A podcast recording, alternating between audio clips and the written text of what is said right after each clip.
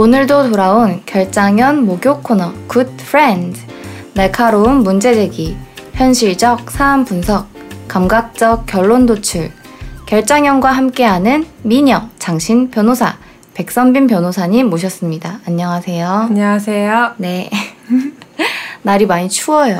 너무 추워졌어요. 네, 오시느라 고생하셨겠어요. 어, 정말 벌벌 떨면서 왔어요. 저. 음, 거기 뭐야? 재판 다니실 때는 어떻게 따뜻하게 입고 다니시죠? 어, 사실 재판 갈 때 코트 입고 다니거든요. 또 막 이렇게 패딩 막 연예인들처럼 머리부터 발끝까지 내려오는 까만 패딩 이렇게 입고 다니기가 좀 그래요. 아, 그런 패딩이 있긴 해요?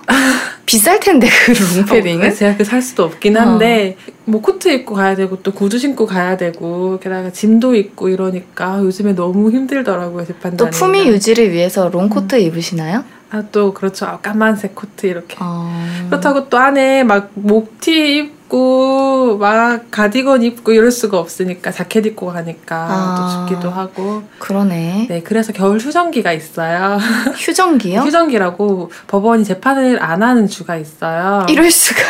여름- 추워서요? 아, 추워서는 아니고 네. 여름 휴정기 한 번 겨울 휴정기 한 번 이렇게 있는데 보통 어. 여름에는 7월 말 8월 초 이렇게 쉬고 겨울 휴정기에는 12월 말 1월 초 이렇게 쉬죠 그렇군요. 여름 휴가, 겨울 휴가가 있는 거구나. 그렇다고 정말 쉬는 건 아니고 그때 음. 재판만 없는 거예요. 그러면 그동안 좀 밀려 있는 일도 하고 어, 신기하네요. 몰랐네, 그런 하는- 거. 네, 그런 게 있답니다. 그래서 변호사님이 겨울 휴가가 있어요? 그건 아니잖아요. 아닌데 한 2주 정도 이렇게 내근 없이 사무실에서 좀 음. 따, 남- 따뜻하게 음, 음. 난방기 틀어놓고 일을 할 수 있지 않을까. 맞아. 이럴수록 우리는 이제 또 다행히 안에서 일하는 사람들이긴 한데 네, 안을 따뜻하게 하다 보면 또 건조해지니까 그럼요. 저 어저께 가습기 새로 주문했거든요. 네. 고장 나가지고 원래 있던 거. 네. 변호사님도 습도 유지에 힘쓰시기를. 바랍니다. 또 이제 미스트 핸드크림 꼬박꼬박 챙겨 아, 바르고. 네. 요새 안 바르면 거의 가뭄 난것 같이 막 이렇게 되죠.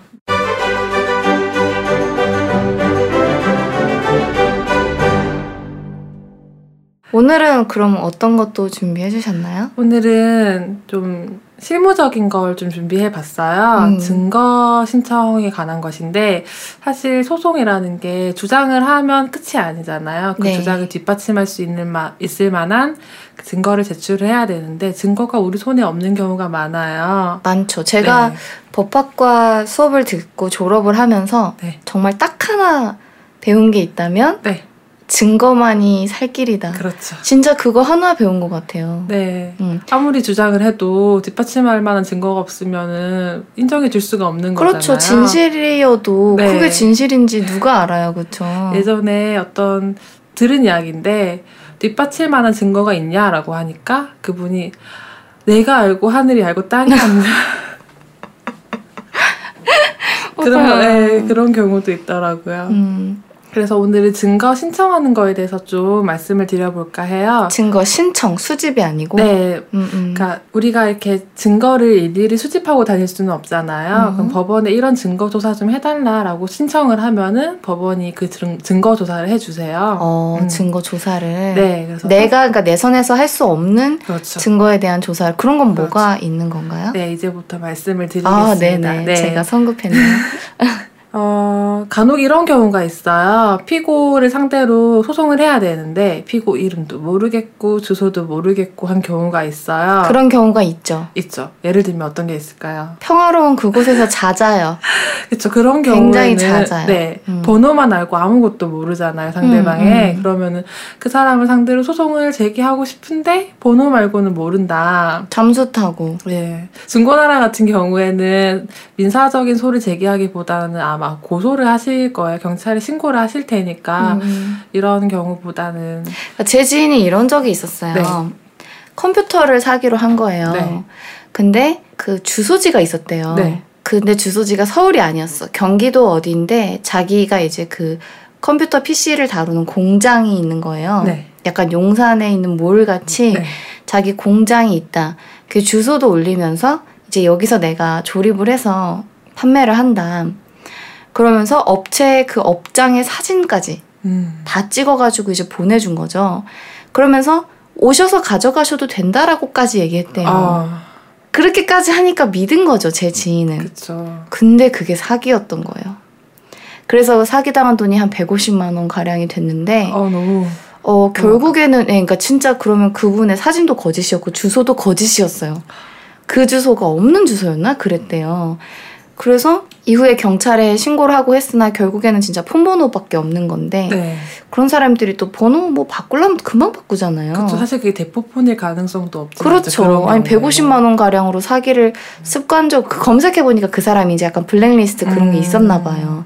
근데 습관적으로 이렇게 어, 계속 해오던 분 같은 경우는 제가 들었던 기억에도 제 지인이 결국에 그 돈을 찾지 못했어요.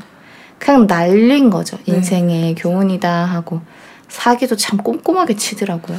그런 경우인 거잖아요. 지금 네. 번호밖에 모르는. 네, 네, 맞습니다. 이런 경우에는 일단은 피고를 성명 불상자라고 하고 음. 주소도 나중에 뭐 주소 모른다라고 일단은 해놓고 소부터 제기를 하신 다음에 음. 통신사에 그 사람의 뭐 이름이라든지 주소라든지 그런 개인 정보 인적 사항을 알려달라는 신청을 할 수가 있어요. 통신사에 신청을 한다는 거예요? 아, 니죠 아니죠. 법원이죠. 그렇죠. 법원에 신청을 하면은 법원이 채택을 해서 통신사로 보내라 사실조회 신청 이런 걸 하는데 음. 그러면 법원이 통신사로 그 사람의 개인 정보를 좀 알려달라라고 해서 보내주면은 그 사람을 특정을 해서 소송을 진행하게 되는 건데 많이 사용되는 곳은 또 이혼 소송에서예요. 음. 이혼 소송에서 그 같이 바람을 피신 분이 있잖아요. 그분을 만약에 배우자가 함구한다 그러면 연락처를 알고 있다. 음. 라고 하면 그 연락처 가지고 특정을 해서 상간남 또는 상간녀라고 하죠. 그런 분들에게 뭐 손해배상 청구 하는 식으로도 많이 사용되고 음, 그렇겠네요. 왜냐면 보통 저장을 우리 자기, 그쵸. 하트 뭐 이런 식으로 해놓지 이름으로 안 그렇죠. 해놓으실 테니까. 네, 그렇죠. 그건 통신사에 네. 알아내서. 갑자기 궁금한 점이 생겼는데 혹시 어렸을 때 장난 전화 해보신 적 없으세요? 많이 해봤죠. 이게 장난 전화를 많이 했을 음. 때도 만약에 그것 때문에 극심하게 진짜 스트레스를 받거나 해서 고소를 하고 싶다 해도 그러면 통신사 쪽에 번호만 이렇게 법원에 신청하고 하면 그 걸릴 수도 있었던 거네요, 그죠? 그렇죠. 예전에는 사실 뭐 그 정도로 문제 삼진 않았는데 음, 음. 요즘에 워낙 또 문제가 많다 보니까 음. 근데 뭐 사실 장난 전화로 너무 심하게 고통을 받는다라고 하면 또 아무래도 민사적인 소를 제기하기보다는 고소를 하시다 보니까 음. 이런 거는 많이 사용되지 않을 수도 있을 것 같아요. 음. 고소하실 때 뭐 주소나 이런 거 모르더라도 연락처 들고 가서 이런 사람을 고소하고 싶다라고 하실 수 있는 거고 그러면 음. 수사관님이 그 연락처로 연락을 해서 그 피의자 피고 소인을 소환해서 수사를 해주시니까요. 장난 전화 왜 했어요? 어디다 했어요? 그때는 제가 책임 능력이 없었다고요. 그러니까 어디다 했어요? 우리 까봅시다. 궁금해서. 뭐 친구나 친척들한테 했겠죠. 아 진짜? 네. 어, 나는 내가 좋아하던 연예인 번호라고 떠도는 번호에다가 몇 번 전화하고 문자했다가 한 번 더 하면 고소한다고 연락이 와가지고 막 이불을 뒤집어 쓰고 바들바들 떨었던 기억이 어, 있어. 무서웠겠어, 애기 응, 때는. 응. 아기 때였죠. 음. 응. 어른인데 그러면 안 되죠. 아무튼 조심하셔야 된다. 여러분 네. 핸드폰 번호만 가지고도 충분히 상대방이 조치를 취할 수 있으니까 허튼 짓 하지 마셔야 한다는. 네, 다만 통신사가 세 군데 있잖아요. 그 중에 한 군데가 잘 안 보내주세요. 음. 음, 딱 한 군데가 그 우리 고객들의 개인 정보는 알려드릴 수 없다 이런 음, 식으로 음. 회신을 안 해주시는데 법원 입장에선 소를 진행해야 되기 때문에 그쪽에서 안 보내주시면 또 곤란하잖아요. 그렇죠. 그럼 과태료 처분 같은 걸 해요. 근데 과태료가 500만 원 이러면은 그 아. 통신사 입장에서는 약간 내고 말지. 네, 500만 원이 통신사 입장에선 진짜 5원 수준이겠다.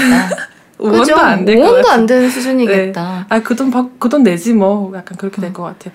그 통신사의 입장이 맞다고 보세요, 어느 정도는? 어, 사실 휴대전화를 사용하는 입장에서는 저의 개인정보를 이렇게 보호해주면 너무 좋을 것 같은데, 어. 반대로 또 제가 이 일을 하는 사람이다 보니까 안 주면 답답하기는 또 해요. 음.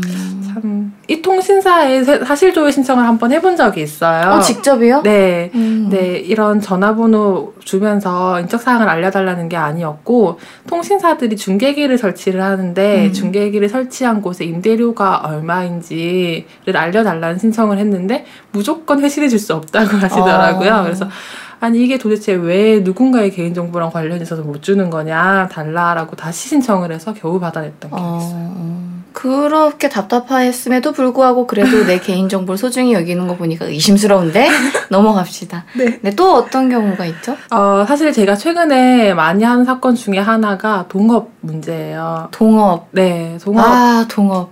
우리도 되게 미래의 동업을. 전 동업은 안 해야겠다라고 생각하는 게 네네네. 동업을 할 거면 정말 깔끔하게 어. 정리를 좀 해놓고 해야 될 것 같은 게 음, 음. 제가 최근에 뭐 동업 문제로 횡령으로 고소도 해봤고 고소 대리 이런 네네. 것도 해봤고 또 정상금 달라 정산 안 해주는 거 불법 행위에 대한 손해배상 청구도 해보고 해봤는데 최근에 어떤 지인분이 동업을 하고 싶은데 계약서를 검토해 달라고 하시더라고요. 검토고 뭐고 간에 그거 꼭 해야겠니? 라고 말을 제가 했었어요. 음. 그만큼 동업이라는 게 참 쉽지 않은 것 같아요. 음, 음. 그러니까 동업 자체가 쉽지 않다는 거예요? 아니면은 우리가 남이가 시계 동업이 진짜 파탄으로 갈 수 있다는 거예요? 그거죠, 바로. 음. 이게 서로 믿고 가, 서로가 믿을 수 있으면 좋은데 믿고 가다 보면 꼭 사건, 사고가 발생을 하더라고요. 음. 예를 들어서 두 명이 같이 동업을 하면 보통 한 분은 약간 투자를 하고 한 분은 실질적으로 그 업체를 운영하고 이런 식으로 하다 보면 그쵸. 네.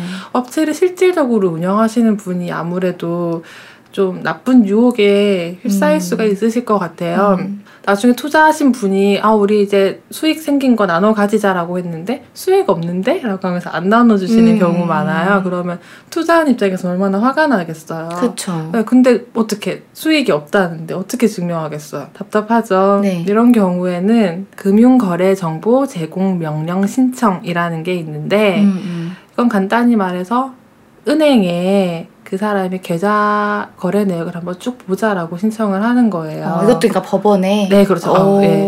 법원에 금융거래 정보 제공 명령 신청을 하면은 법원에서 음. 받아들여 주신다면은 그 해당 은행에 그 사람의 계좌 내역을 보내주시는 거죠. 다 들키겠다. 그쵸. 근데 아니 밑도 끝도 없이 제가 예를 들어서 오대리님이랑 이렇게 동업을 했는데 오대리님이 돈 없어 돈 못 줘라고 하면은 음. 오은비의 모든 계좌 거래 내역을 최근 10년 동안 걸 다 열어보자라고 할 수는 없어요. 그렇죠. 네, 그럼 음. 보통 어떤 계좌를 좀 특정을 하고 우리가 동업을 하고 있던 기간 예를 들어서 뭐 우리가 같이 굿프렌즈를 3개월 정도 했으면 지금으로부터 3개월 동안의 음. 거- 계좌 거래 내역을 한번 보자라고 해서 한 번씩 주기적으로 감시를 하셔야 그러니까. 돼요. 네. 너무 아 난 너 믿어 알아서 음. 잘하겠지 하고 방 치해 놨다가는 그 모 가수분의 어머님과 그렇게 되는 겁니다. 아니 그걸 그냥 믿고 그냥 설령 가족이라도 믿고 맡겼는데 도대체가 이 내역이 다 어디 갔는지 모르게 모든 돈이 탈탈 털리고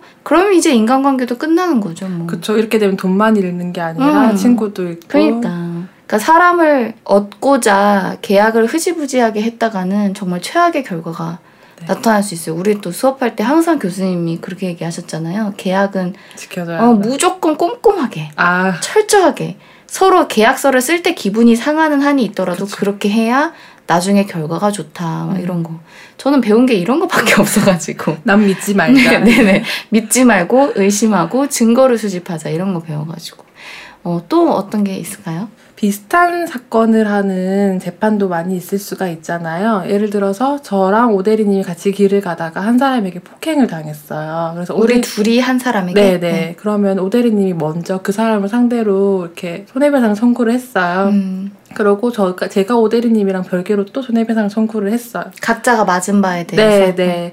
그랬는데 오대리님이 결국에 이기셨어요. 그, 그쪽으로부터 폭행 당한 거를 음, 증명을 음, 해서 음, 음. 그러면은 저 같은 경우엔 또 따로 증명을 하느니 저기서 인정받았다. 그 재판 기록을 보자라고 할 수 있겠죠. 그럼 재판장님이 굳이 다시 뭐 증인 신문을 하거나 이런 복잡한 증거 조사할 것 없이 다른 재판부에서 한 재판 결과를 가지고 와서 보면은 아 사실관계가 이렇구나 다른 재판장님이 이렇게 인정을 하셨구나라고 되면은 증거 조사 뭐 별도로 할 거 없이 약간 간이하게 끝나는 경우가 있을 수 있잖아요. 음, 근데 이건 약간 예시로 든 것 같아요. 왜냐면 네. 두 사람이 같이 맞았다는 게 보통은 안될 수도 네. 있는데 이제 보통은 그러니까. 네, 네, 좀 사실 여러 경- 경우가 있을 그쵸, 수 있는데 그쵸. 네. 좀 쉽게 예를 설명을 들어. 어, 네 그렇죠.